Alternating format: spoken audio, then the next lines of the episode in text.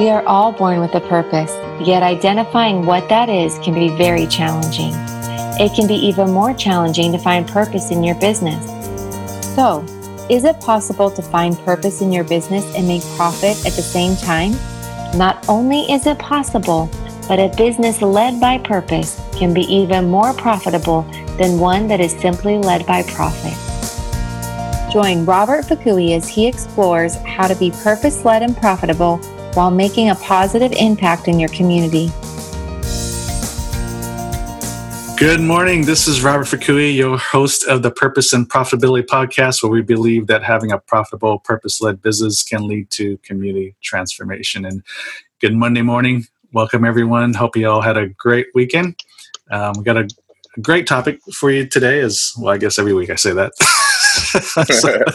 but it's obviously one that a lot of people want to hear about. It's marketing strategy. So the title of today's podcast is, or Facebook Live, depending how you're listening to this, is marketing strategies that work. So that's the number one question I get as a marketing consultant.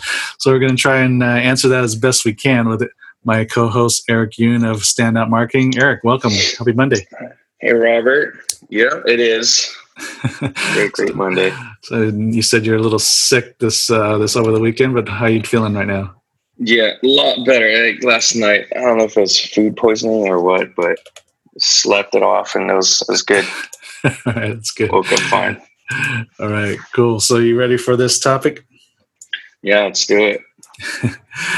All right, so what marketing strategies are the best one? I get asked this a lot. Like, have this magic answer. Like there's like a one size fits all type answer. They always ask me, so what's the best marketing approach? What should I do? And I don't even know what kind of business they have.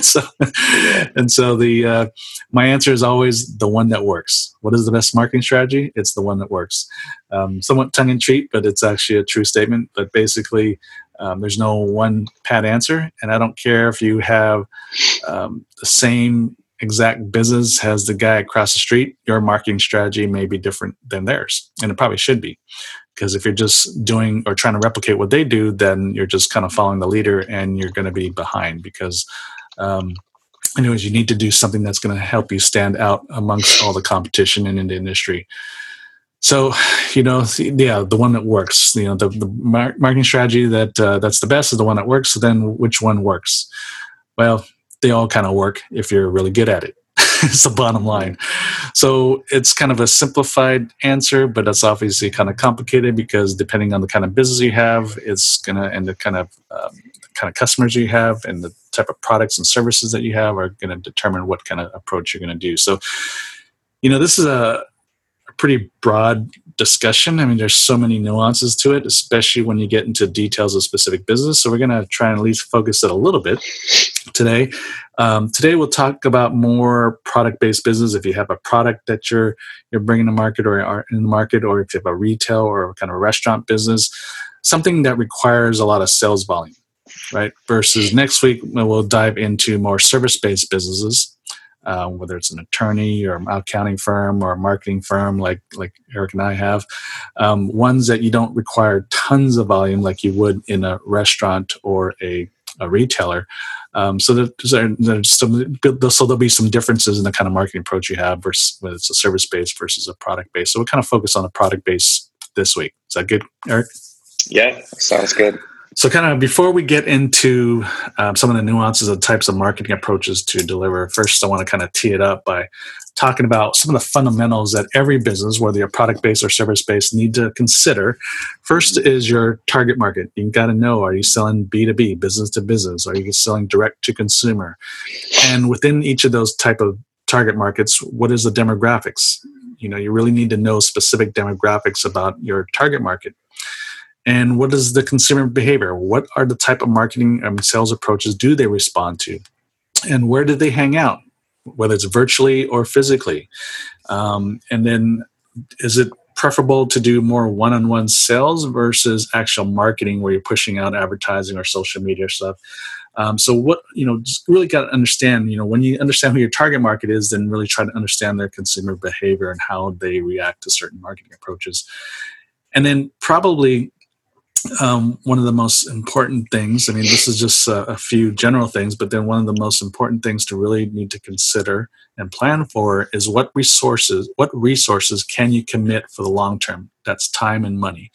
What can you commit to in the long term? Because marketing is not usually going to be an overnight success. Sometimes it is, but most of the time it's something that's built in over time and it's developed over time, because the first time you create an ad, and certainly, Eric, we've had experience when we've worked together on projects, is that the first time you push out something, whether it's on social media or on e-blast or whatever, you don't always get the right, the best engagement right off the bat.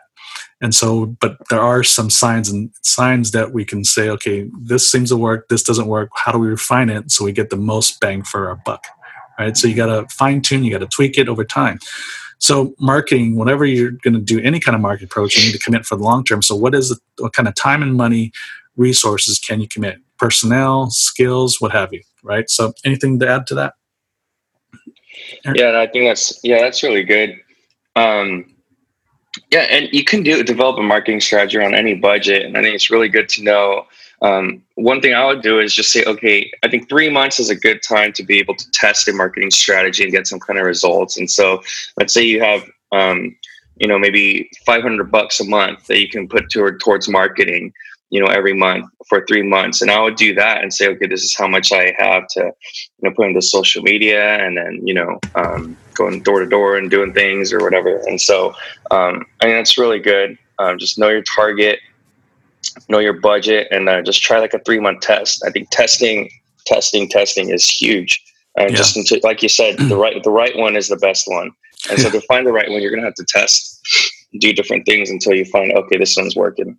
Yeah, and test on a smaller scale, right? Learn and fail in a smaller scale as opposed to going all in. I think that's one of the mistakes I've seen with whether it's past clients or just friends or just hearing from other businesses talking about, oh, this doesn't work. I sunk a ton of money into marketing and it didn't yield any benefit.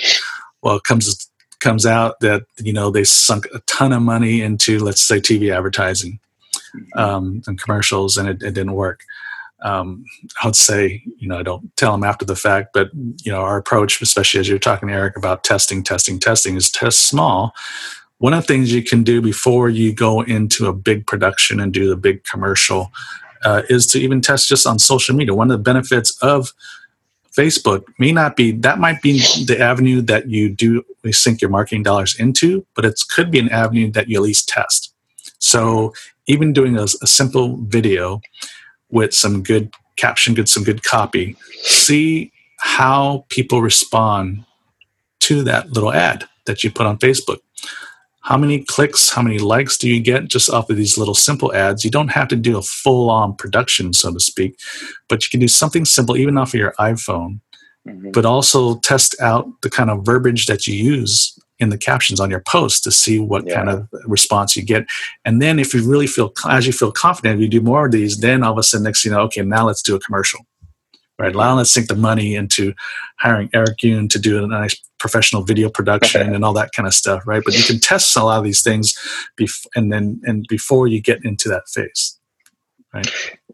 Yeah, totally. And like even Facebook, it has a made for you where you could test your content, you test your verbiage, and you could also test your target, different splits. But we do that all the time before putting, $100 into one ad. We'll first test, $5, testing different content, verbiage, and target audience. Yeah. So that's the beauty of Facebook. We use a lot. And even if it's not the final marketing approach, but just testing out messaging and images and video and all that, it's great stuff. I mean, that's great market research. It's a cheap way to do it. Get immediate feedback, and you can, within 2 weeks, you can pretty much get a pretty good sense of what's going on if you're just testing a lot of different things all at once. Yeah. Right? So let's focus on a product. Someone's got a single product, or maybe they've got a few products that they're trying to get on the market. Maybe they're trying to sell on Shopify or whatever. But what's a great? What are some good cost-effective ways to market? Someone's got a product. One or multiple.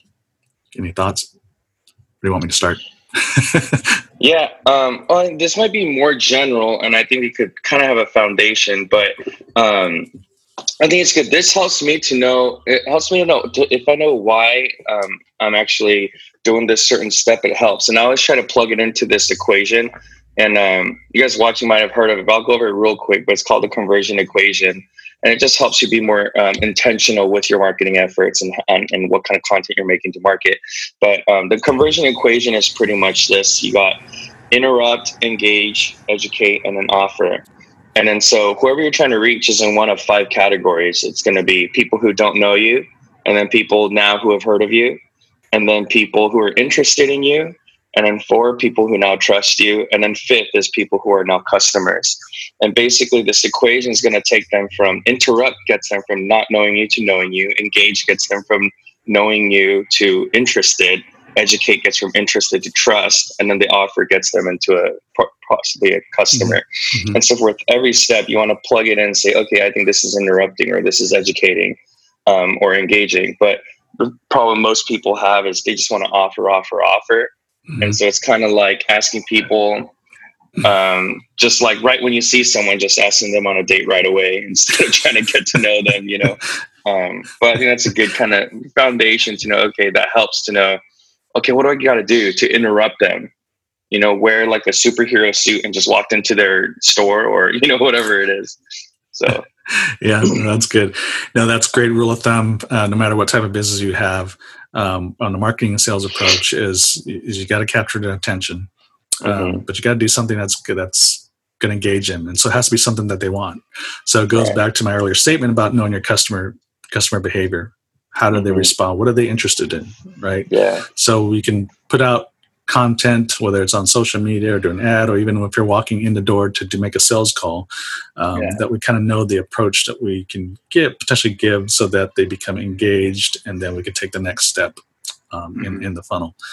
So if you've got a product business, and you know, so I run across a lot of these, just, you know, like a lot of times friends just, you know, they want to get started, they got this product and they don't have a big marketing budget.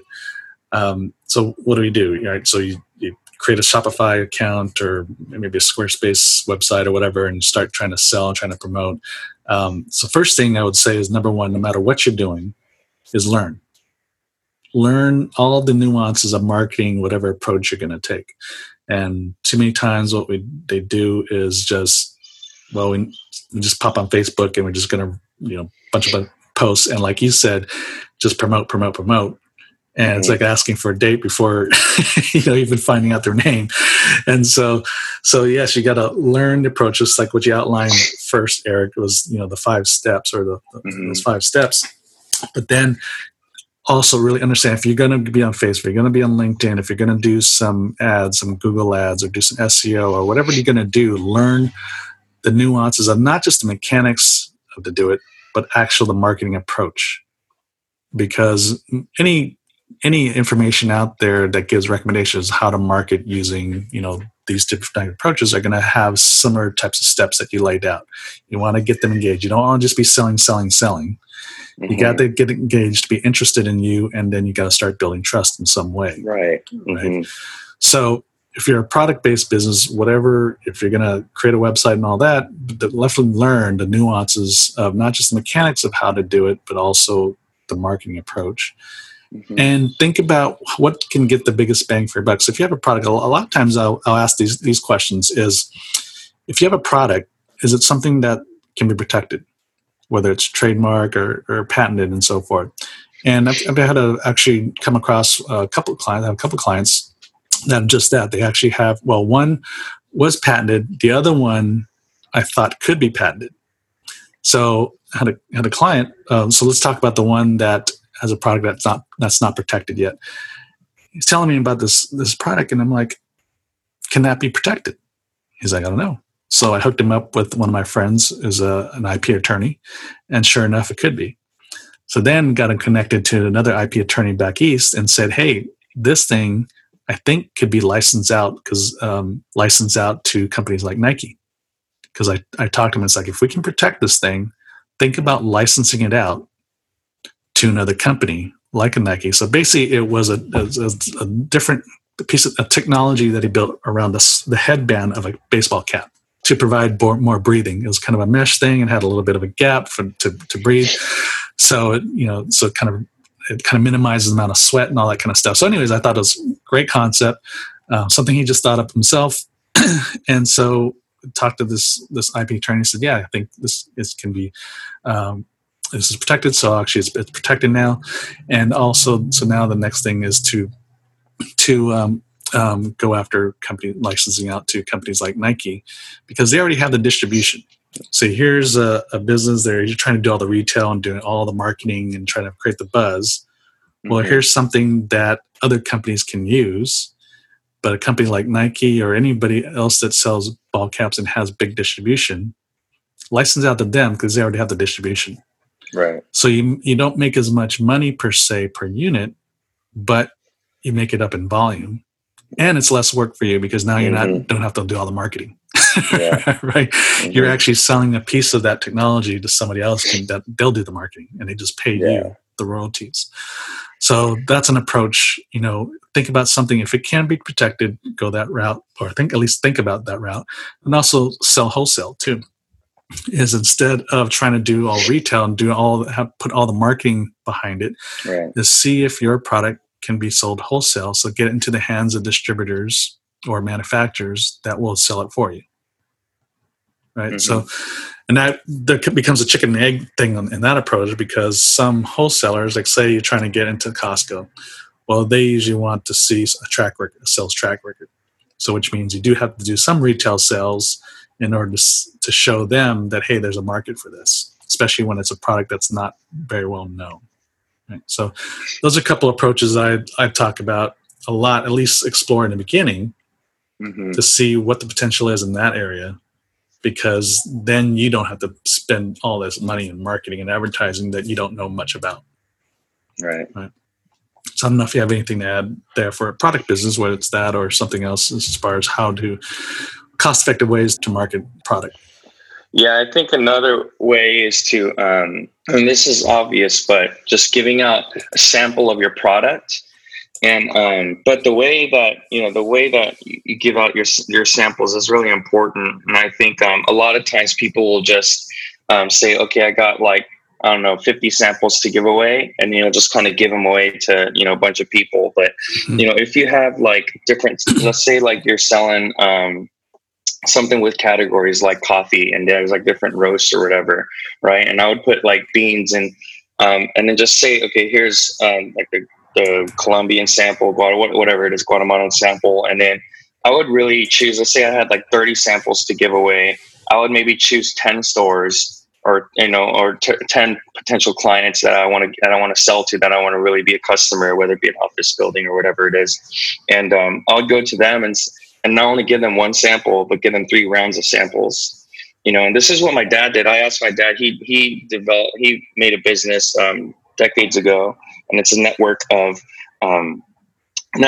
mini markets and gas stations that he stocks and distributes medicine and engine oil, beauty supplies. And he didn't speak English or anything when he started, but he has a network of them, and it's going solid still. And so I asked him, what's the first thing that you did? And the first thing he did was he just went into different stores, but he didn't ask them right away.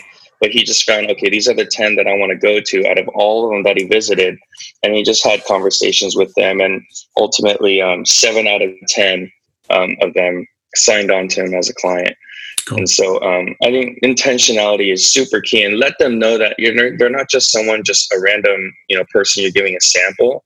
But if you give them 3 rounds of samples, for one, it's going to make them feel like they're valued as a potential customer. Mm-hmm. But also, they get to experience your brand and your product in 3 different rounds. And if you've got the goods, there's a good chance they're going to sign on. Yeah, and it's already developing a relationship, cultivating a relationship too. And so it's not just a business thing, but there's relationship developed as well. Yeah, no, that's good. It hits on a lot of key points here. One was, what we talked about earlier is consistency. What are the resources, time and money, that you can commit to for the long haul?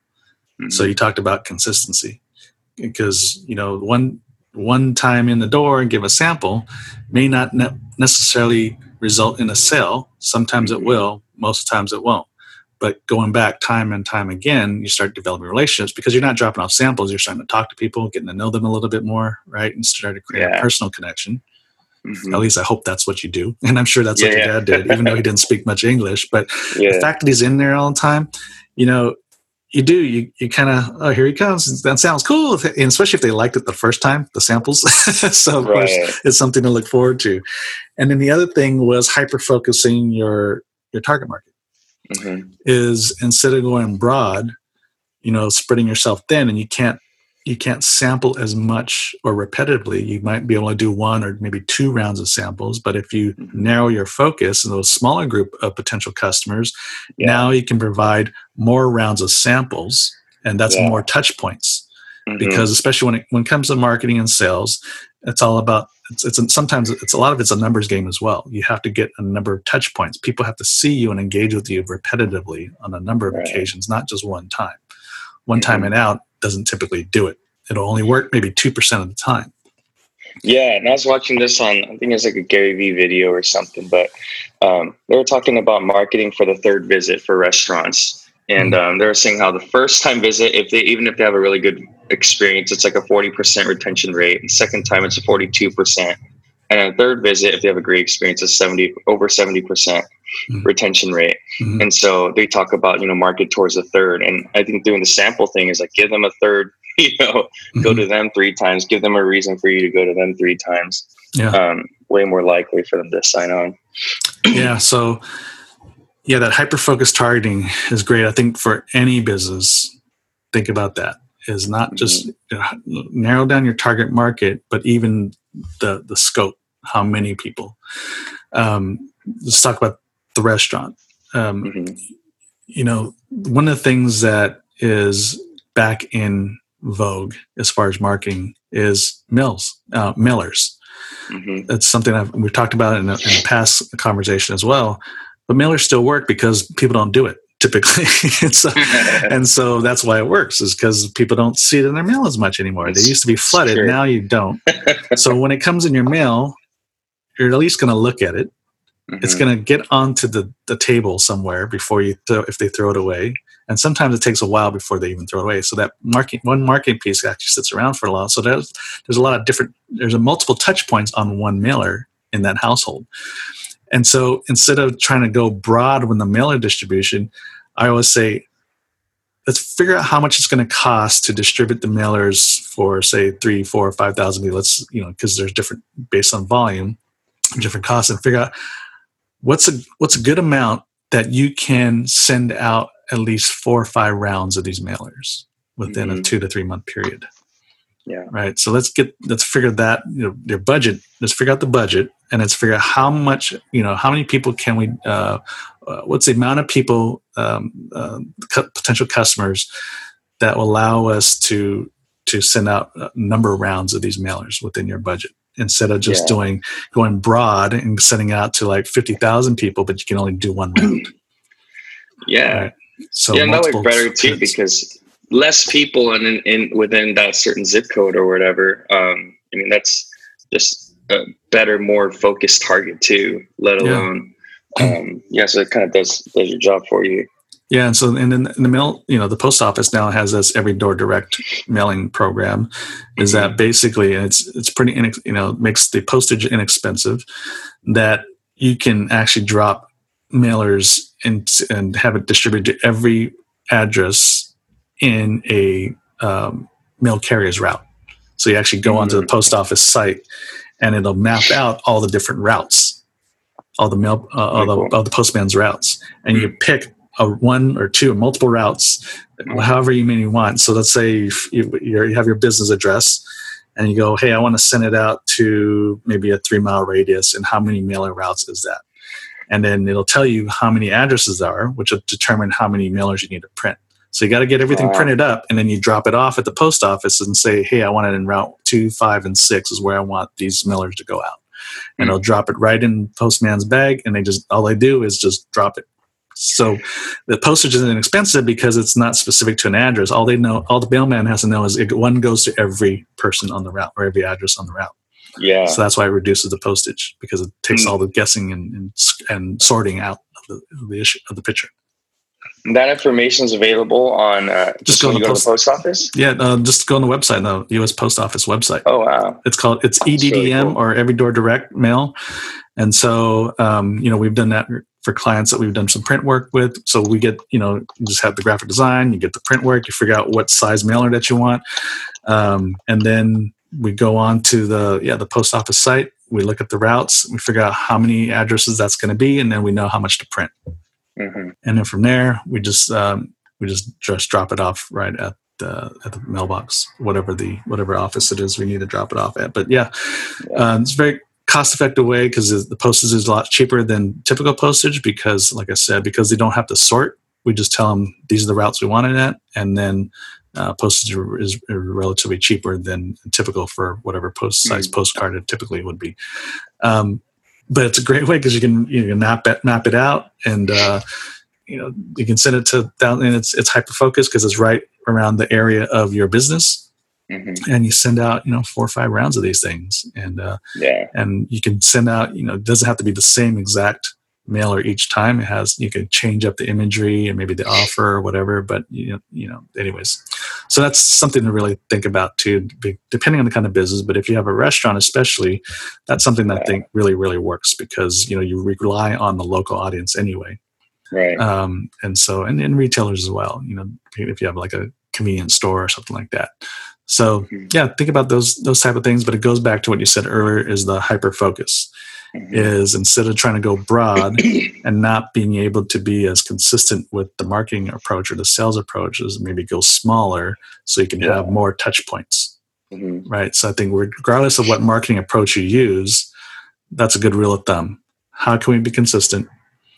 And then maybe have a smaller focus on your potential customers so you can have more repetitive touch points mm-hmm. to them on whatever marketing you use.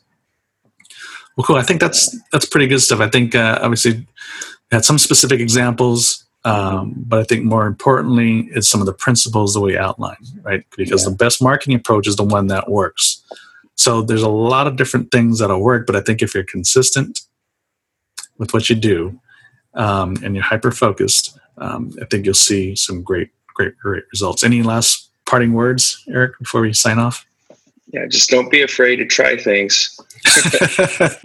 Absolutely. You just got to try. Test it out, right? We said earlier, test it. If you have a crazy idea for marketing, it's probably a good one, so try it. Exactly. If it hasn't been done, then most likely it's going to work because it's going to stand out. So if any of you have some questions, especially because we're going to do part 2 next week, definitely put it into the post feature. If you're watching this on Facebook Live, if you're viewing this in the podcast, I think there's something on the podcast page where you can actually make a comment. So go ahead and do that. But if you have questions or want specific examples based on the kind of business that you have, go ahead and just post that on the Facebook page. So thank you everyone again for listening to the Purpose and Profitability podcast. Again, next week we'll go into part 2 of marketing strategies that work, and we'll focus on service-based business. So if you have a service-based business, definitely ask your questions ahead of time. But if you have other business questions or topics that you'd like to hear more about or hear about, email me at prosper@i61businessdevelopment.com. That's prosper@i61 businessdevelopment.com, or just go right to the Facebook page, Purpose and Profitability. And tune again next week as we go live. So thanks again for listening. This is Robert Fukui. And remember, purpose plus profitability or purpose plus profit equals transformation. God bless and have a great productive week, everyone. Thank you for joining us today. We hope you have enjoyed this podcast. For more information, please visit purposeandprofit.com.